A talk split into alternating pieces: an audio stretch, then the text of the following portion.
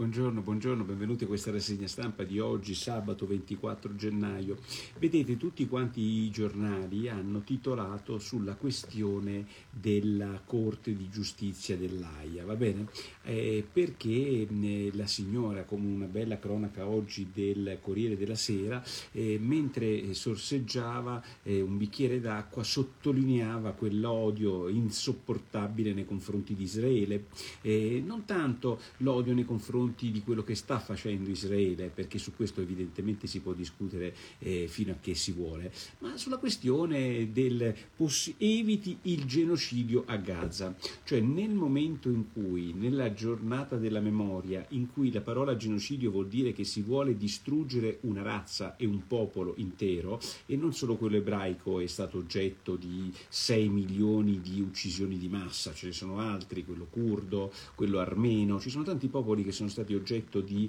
eh, come possiamo dire, volontà di distruzione di massa tra il Pakistan e, e, e, e l'Iran, ci sono, come si chiamano, i Belugi, non mi ricordo esattamente, eh, questa etnia che vuole essere completamente eh, distrutta. Ma il concetto è che nel momento in cui in molti della sinistra extraparlamentare europea, ovviamente degli arabi più estremisti e dei palestinesi più estremisti, vogliono che dal, dal fiume al ehm, mare ci sia un solo Stato, cioè non ci sia lo Stato israeliano, così come era stato previsto da una risoluzione dell'ONU del 1948 che è stata disattesa proprio dal mondo arabo, beh, insomma,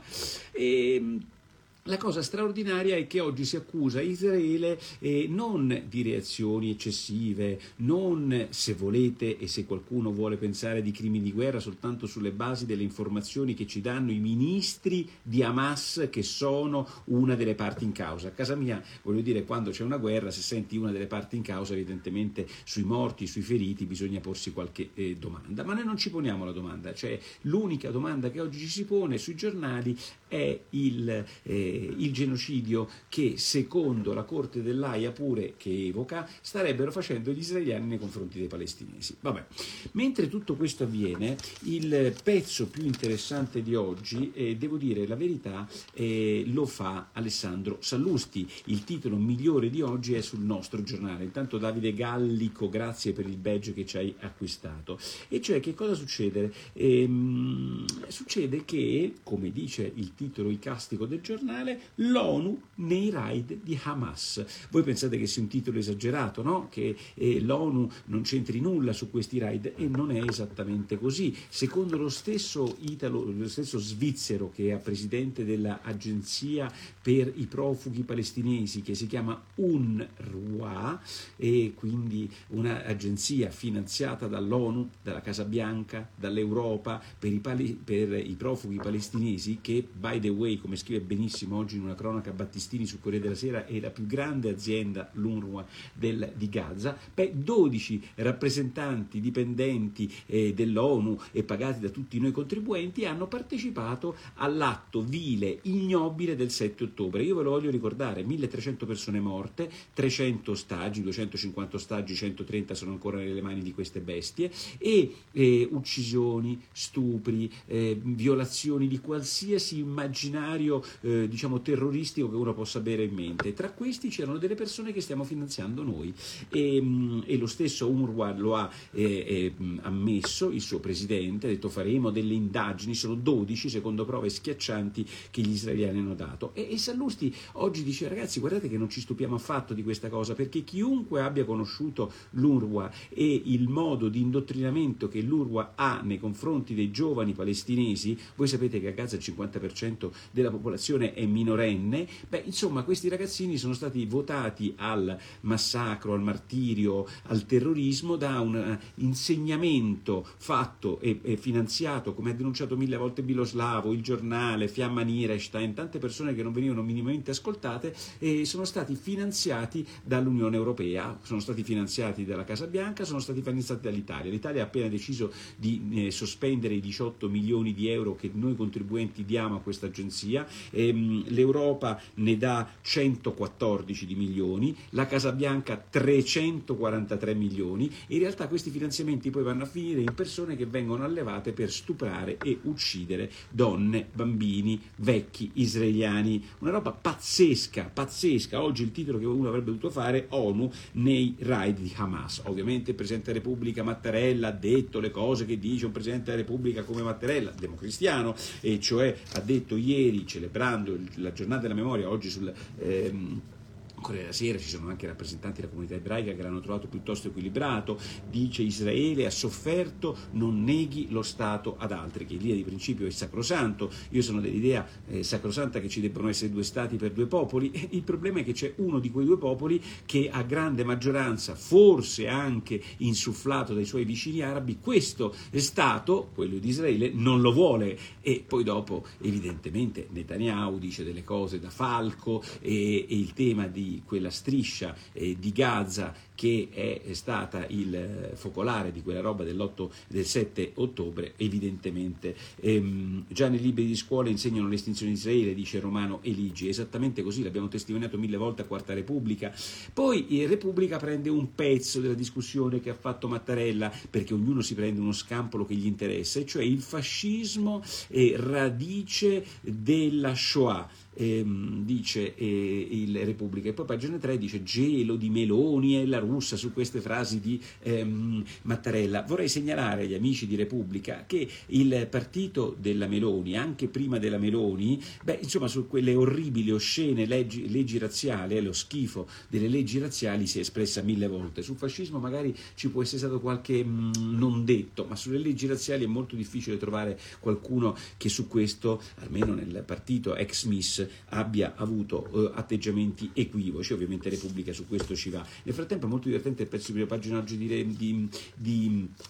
di come si chiama eh, del giornale che dice che Repubblica sarebbe in vendita eh, e sarebbe Vivondi, la stessa azionista di Telecom, la stessa irrequieta azionista di Mediaset che sarebbe interessata a comprarsi eh, Repubblica. Staremo a vedere. Ieri poi è avvenuta un'altra cosa straordinaria, e cioè che per i 30 anni della celebrazione della discesa in campo di Silvio Berlusconi, una cosa che per la nostra generazione è stata emozionante, ha cambiato completamente la storia, che mi sarebbe stato piaciuta eh, vedere raccontata in maniera diversa diciamo così, beh, ieri si è presentato un grandissimo Gianni Letta, qualcuno dice è ritornato Letta, in realtà Letta è sempre stato sottosegretario eh, dei governi di Silvio Berlusconi, ma non ha mai preso la tessera, come scrivono oggi Paola Di Caro e non solo lei, del partito, e ieri invece il più che ritorno è arrivato Gianni Letta, intanto smentire le cazzate che volevano che lui si disinteressasse della questione politica. E come dice bene Paola Di Caro, ieri oltre a celebrare Forza Italia ha celebrato la leadership di Antonio Tajani, Giuliani che dice che l'uomo che è stato più vicino a Berlusconi sino all'ultimo e, e ehm, a celebrare anche se stesso, eh, dice la Di Caro, e, ed è la prima volta infatti che Letta parli da un palco politico, una cosa più unica che rara ed è una cosa molto importante per la tenuta di questo partito che come dice Verderami giustamente con la Lega se la batte per capire la sopravvivenza o meno. Cappellini sulla Repubblica, giornalista serio eh, di Repubblica, Cappellini, e da una lettura un po' diversa, intanto intanto ringrazio Giuseppe Gemma, novità nello shop, spray antizecca per munte di cani, riferendosi a quella frase infelice di Giannini rispetto ai latrati che non verrebbero dagli amici suoi sulla politica. Ma la cosa straordinaria è che dice Cappellini è che ieri Letta per la prima volta porta il saluto dei figli, fa capire che i figli sono vicini al partito e nell'interpretazione di Cappellini eh, si eh, riaccendono le voci sul possibile discesa in campo di Pier cosa che io dubito totalmente. Per Silvio oggi c'è una cosa che fa ed è concentrato è sulla eh, sua televisione che cerca di fare al meglio e questo è l'anno in cui l'audience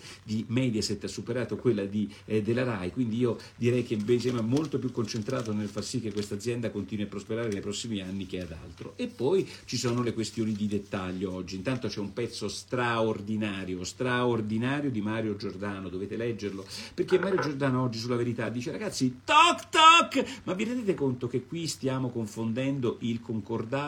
con il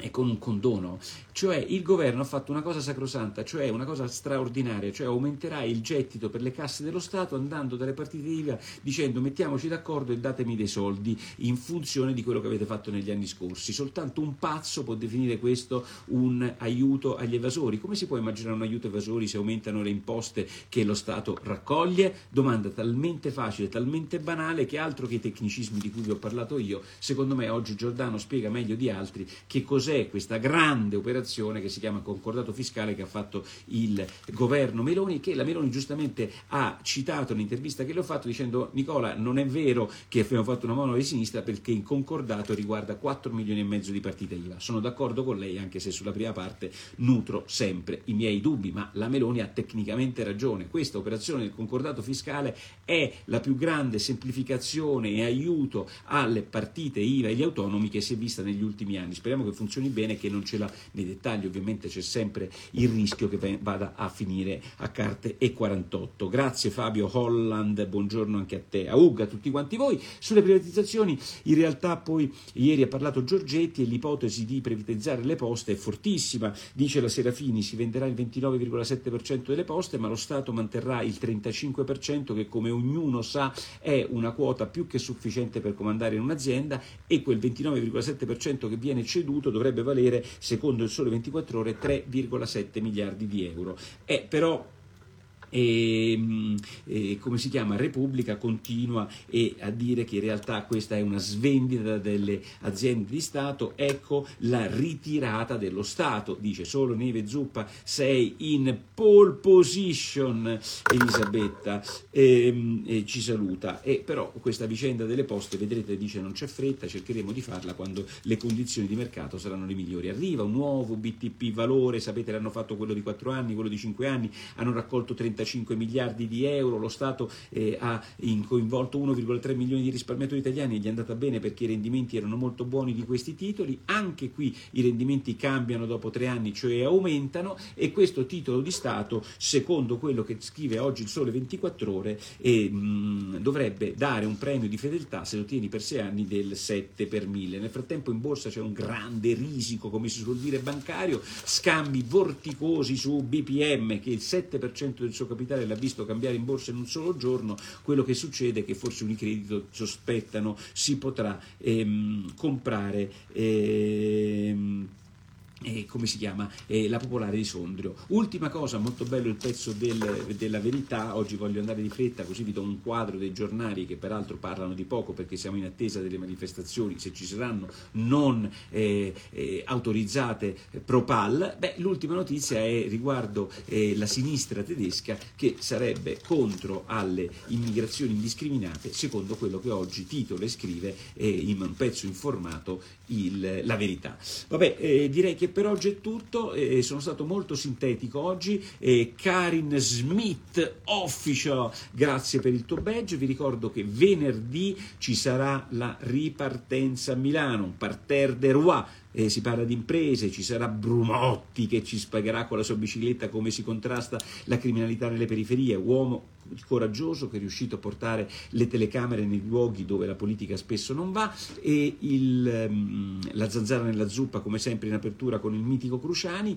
E, e poi eh, vi ricordo sempre se vi siete prenotati fate eh, le vostre considerazioni se vere, non potete venire vi prego sprenotatevi il prima possibile. Sono finiti i mille biglietti, quindi è una, un accorato appello che faccio tutti quanti i giorni, se non venite lasciate posto a tanta gente che vuole venire. Ehm, buongiorno, grazie a Cecere, Gianfranco Fini, grazie per la tua donazione, perché mm, Smediaset svolta a sinistra, dice Stefano Pucci, a me non sembra di essere eh, svoltato da nessuna parte, Elisabetta che ci dà appuntamento a venerdì, Pier Malese ti aspetto a Sanremo e a Sorrento, no? a Sorrento ci vengo molto volentieri, sai che adoro Sorrento, io la costiera la trovo uno dei posti più belli del mondo, mi ricorda le idee e il romanticismo dei grandi classici. Vabbè, direi che per tutto è tutto per oggi, e vi do appuntamento col sito nicolaporro.it e con la ripartenza di venerdì.